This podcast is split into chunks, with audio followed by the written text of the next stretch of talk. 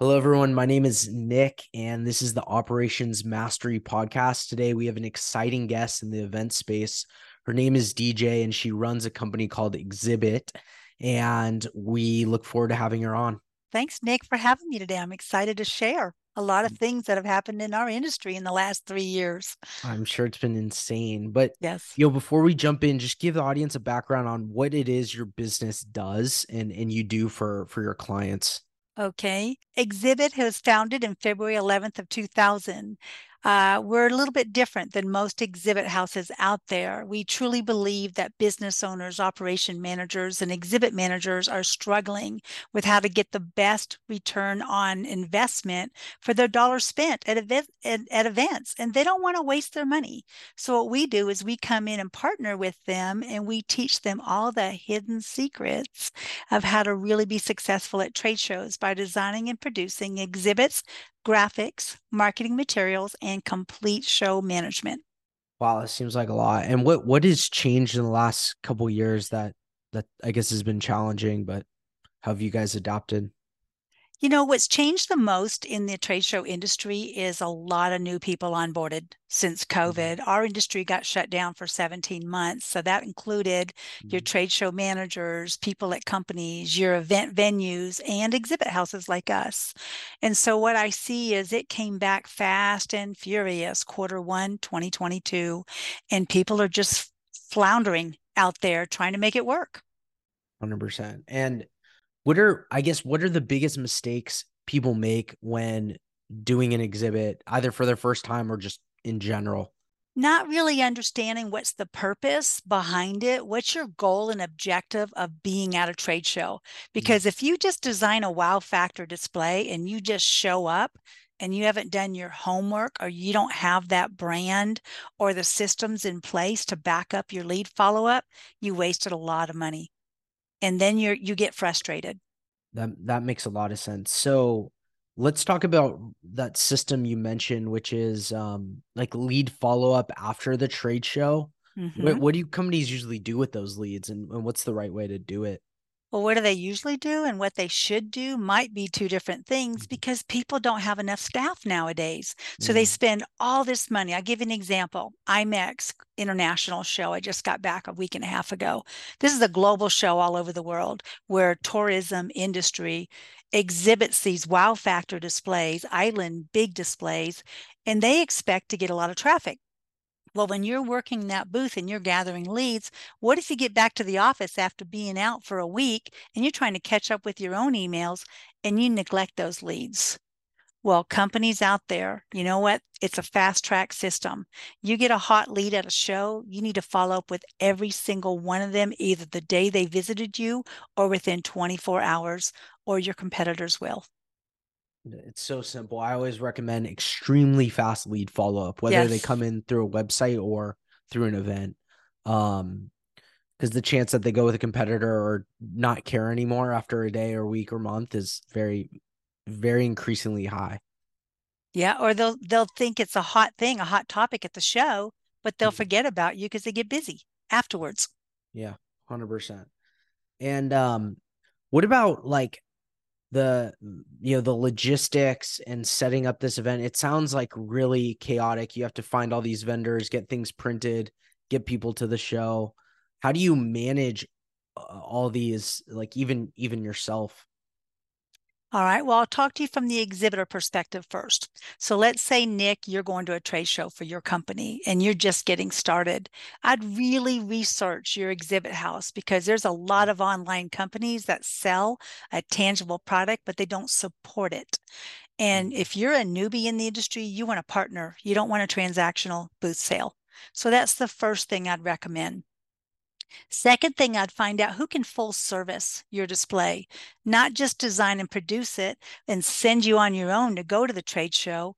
Who can help you manage those assets by storing and shipping and maybe having the labor to set it up and take it down. So all you have to do is do what you do great work the show and gather the leads and let your partner do the rest behind the scenes.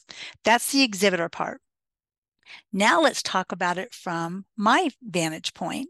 So I'm the exhibit house and I come in and I sell you a really nice display. And we decide, I let the client take charge on what facets they need. Do you want us only to do the labor at the show? We can do that. Do you want to store it yourself or do you want to store it with us? Either way, do you want to ship it or we ship it? We have to kind of know all the moving parts because what'll happen if we're not collaborating, you'll get a forced freight at the show and you'll lose all your assets to the show. So, what we do is we come in and we teach you, and you decide how you want to have your partner, your vendor partner. Then we come in and we set everything up. Here's where it gets confusing because then you have a show decorator. You've got an exhibit house like me that'll help you you individually work your booth space and get everything done. But then you have your industry, maybe a membership that puts on a trade show. They hire a general contractor. That's separate from an exhibit house. And this is where exhibitors kind of get burned or lost in translation. They'll order show services, or maybe they don't know the discount deadline, which is usually 30 days before the show. And then no one will educate them. And then they'll spend triple the cost at the show when we can come in and teach you if you order your show services here's the do's and the don'ts. Here's what you need and here's what you don't need and really help you streamline your money to where you're not wasting dollars at a trade show. Yeah there, there's a lot involved. There's a lot and it's very complex and it's sad. You know who really loses is the exhibitor if they don't pick the right partners. And that's what we come in. We're the defense for the exhibitors because I truly believe that if you make an exhibitor happy, they're your friend for life and you get lots of referrals from it. And that's how our business has grown. Yeah. Is by satisfying or exceeding expectations for our exhibitors and our clients. So let's say an exhibitor's goal is is to get leads for their sales team. What mistakes do you see like do you help train their reps, the actual like people who sit at the booth? Um, and what are some like keys to actually get, you know, a long list of leads uh, after a day or a few days of of a trade show? You know, I'm going to step back on the first question about training. Yes, I've written two books. One is mm-hmm. called Full Brain Marketing for the Small Business, and the other one is called The Noise Behind Business How to Make Trade Shows Work. What I would suggest is you read one of those books because I train people how to communicate effectively. Mm-hmm. We have a lot of different personalities individually, and then we have a lot of decades of people working. So mm-hmm. not only we have generational differences, but how do you communicate mm-hmm. effectively? Sometimes you'll get a very analytical person in the booth space and say they're trying to show a decision maker, a C level person how to do something that's very technical in their business. Well, they go into so much detail on mm-hmm. training. Here's why you need to buy our product. Here's our features and our benefits. Well, they're going to lose the attention of that C level person that's decisive. So they need to learn how to bullet point that training and communicate effectively to mm-hmm. that person. So we do a lot of training on that. The second part is gathering leads. I always train people ask open ended questions. There's nothing worse than just saying, Hey, do you want to learn about our new product? What if they say no? You yeah. get stuck, you get pigeonholed and trapped, and then you get, you don't know what to say. So I always say, you know, what brings you to the show? What do you hope to get by walking this show? And just asking those questions by getting to know that exhibitor, I mean, uh, the attendee. And sometimes the attendee will open up where you can do your pre qualifying for your lead. Are they a mm-hmm. good fit for your company? Do you have what they need? and just asking the right questions. If they have a lead scanner at the trade show, invest in that two or three hundred bucks. There's nothing worse than gathering business cards and trying to catch up when you get back to the office. We're all too busy. Invest in the lead scanner, have great questions, fill them out, and be the first to bat on the on the responding. That's really smart. Um, do you think the companies that do like giveaways and those kind of things are gimmicky or or can that that kind of stuff work? You know, it works now even more than ever because, mm-hmm. especially with the younger generations coming in, we always have a what's in it for me mentality. Yeah. So, if you're going to walk up to a booth and you're going to listen to a pitch or something, you want to know what's in it for me on my time. Mm-hmm. And that's kind of the mentality of a lot of attendees. They like the drawings, they like the games. If you can gamify and do Mm. anything that's interaction to Mm. really get the attendees engaged, that'll go a lot further too than just a static display. Amazing, amazing. Um, now real quick, looking at at your business since you've been doing this for so long, do you have like an SOP, like a standard process that you put clients through? And I do. what's what's that look like? You know, I have mapping systems uh, when we Yeah. train our new hires. I've been in business almost 24 years, Nick. So I'm I'm kind of on the cusp, and it's interesting because COVID was a curse, but in Mm, a way, it was a blessing for my business because Mm. I got to go back. Mature businesses sometimes we just keep doing things on status quo, mhm, and what I got to do is have baby eyes in my company. I did a rebrand, I moved, I redid my website, and Mm. I really thought about who our ideal customer is. And then we look through that onboarding. Who's our ideal customer, right? So I want to know, you know, what are the things we look for in exhibitor? Now we have across the board, you know, we have six or seven target industries that we do really well in. But as we're really deciding, you know, who is a better fit, I know for Stephanie and my portable sales team, it's going to be a small business under 10 million. They might only do a 10 by 10 or a 10 by 20 at a trade show. They Mm. might only go from one to five trade shows a year. Then we move up to the experienced sales team that works on those customers that say, Hey, I'm bigger than that. I go to probably 15, 20 shows a year. I have a 20 by 20 island display or bigger, and I need more than just a display. I need a partner to handle all these shows for me because I'm too busy. That's the other half of our company. And so, as we're onboarding this type of customer, we have um, follow up systems in place, onboarding systems. We have email templates that we can just quickly respond to. And I think that's what I believe in is working smarter, not harder, mhm. and empowering my staff to enable them to work smarter. Yeah, it makes a lot of sense. So you've set up systems not only to train them, but to onboard customers more more easily and quickly. Yep. Um, that makes a lot. And what's your team look like? You said you have a sales rep.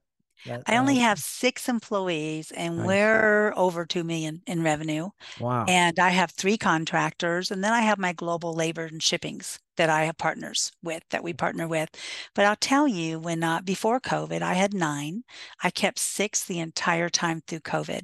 So you want to talk about um, going from, you know, 1.3 to 500 during COVID, and then you had to crawl your way back to almost 2.5 in just since COVID. And I'll tell you, uh, my staff is the best. I am very proud of keeping my staff during Mhm. COVID. I did get in debt, but I paid it off last year and I'm a debt free company. And it's because of the team I have built behind me that have taken us to the next level. That's really impressive. Thank you. Yeah. Um, and so I guess like a lot of companies struggle to retain great talent for more than a year. How how have you done it? I guess what what do you think some secrets are to to managing people in a team? Value your people. Yeah. pay them what they're worth and create a i do a quarterly bonus plan so we have a pay for performance bonus plan so they have their what we call must meet criteria for their job but then we have the company you know goals we have five Mhm. goals that we set in place and if we meet or exceed those goals by certain levels they already know what the bonus payout's going to be and I keep them informed every two weeks. Here's how we're doing, team. We're this far away from getting the bonus payout. How does it look? Who's on first? Who's on second? Who's on third? We're Mhm. going to make a home run. And believe it or not, they buy into that because they have a piece of the pie. Yep. I share the wealth. And I also created a retirement plan and we have PTO and vacations. I'm a small business, but I Mhm. realize if I want to be competitive and retain or hire new hires that are valuable, I train leaders. I don't hire employees. And that's Yep. how I do it. Yeah. Well, it, it's um it's really really impressive. You've gotten to two million with under ten employees. That's like Six employees. yeah, that's six employees. That's like yep, really crazy. it is. Uh, I'm glad that you can see that too. No, I can. Yeah, that means like without a doubt there are systems. Like it's not like Yeah. you get a new client and you're starting from zero. Um, you know, you know there's probably a checklist of things that person needs and Oh, needs yeah. to decide on. And Yes. and vendors and you have all that on lock. Uh, Well, I like what you said in the beginning because it is the first to the lead. We get a live chat, we respond instantly. Unless it's after hours, it might take a few. We get a um, form filled out on our website. Sometimes I do that within an hour max. And people are like, oh my gosh, thank you so much for getting back with me so quick. mhm. That's how you close the sales is you have to know that, you know, you have to be serious about those leads. If you're getting a lead, you can't take it for granted because guess what? They're going to go somewhere else. Yep, yeah, hundred percent. You have to take it really seriously. Um, amazing. Do you have anything else to share with the audience on on you know operating an event or or a business that might be helpful? I would probably say know your why. You're in business. I know Mhm. my why is a better way, and there's only 13.5% of CEOs that focus in that that realm. Mhm. And I'm always believe in improving my processes, learning how to do it a better way, and make sure I stay innovative because you know what? Innovation's coming. Embrace AI, embrace Mhm. technology because we're going to see the biggest changes coming up in the future. Just like it was in the 80s when the computers and all that changed, it's Mhm. coming. Technology. Amazing. Well, um, this has been really helpful, especially for for clients that are in the event space or have um, you know, have events, have trade shows. So I, I greatly appreciate this conversation. Well, thank you, Nick. Thanks for having me today. All right, DJ. Thanks again.